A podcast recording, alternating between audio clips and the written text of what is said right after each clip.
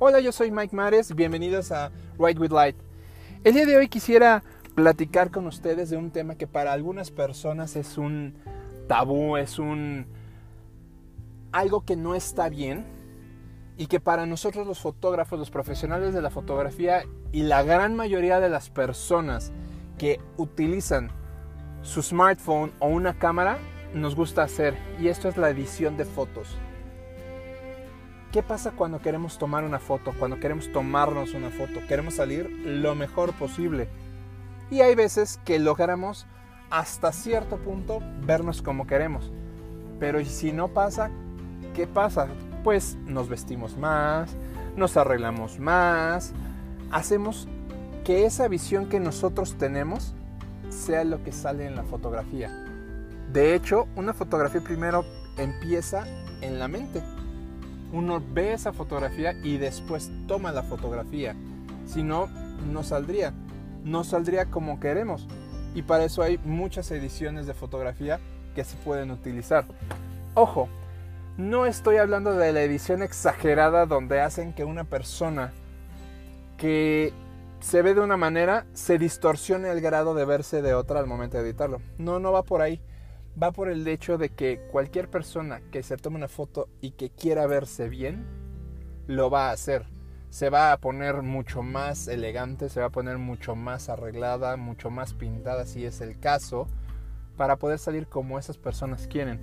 Todo artista tiene una visión, todo artista que existe en cada uno de nosotros tiene una visión de cómo se quiere ver y siempre va a ser para verse mejor o para tener el punto exacto de nuestra visión. Hablemos de un caso en específico. Botero. Botero pintó de cierta manera.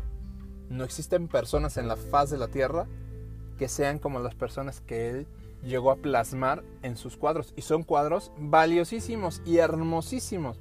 Ese es un filtro, un filtro que él aplicó para ver cómo podía ser bueno o malo desde su visión tener una pintura de esas.